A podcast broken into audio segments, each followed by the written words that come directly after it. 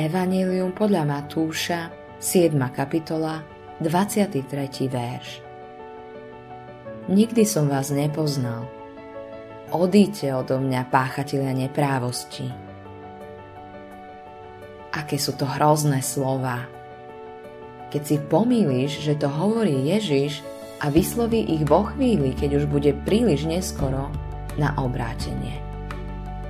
Sú ľudia, ktorí ich budú počuť ako posledné slová z Ježišových úst.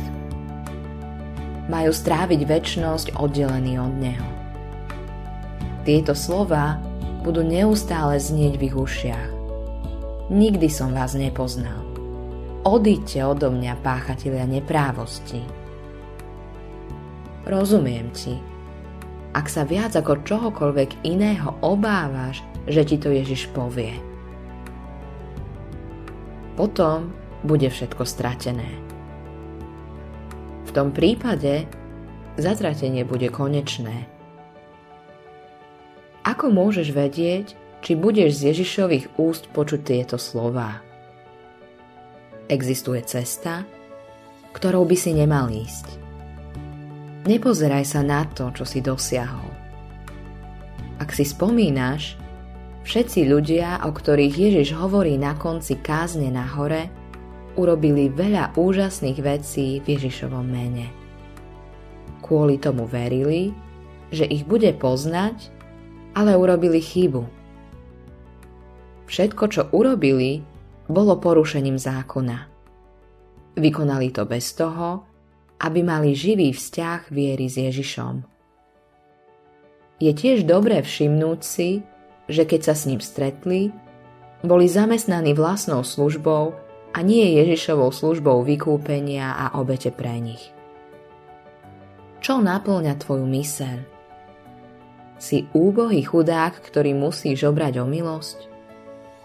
Máš vieru srdca, ktoré pozná iba Ježišovu krv ako základ svojej spásy? Človek sa cíti veľmi biedný, keď má preskúmať sám seba. Je to, ako by všetko zmizlo a človek sa nemá čoho zachytiť.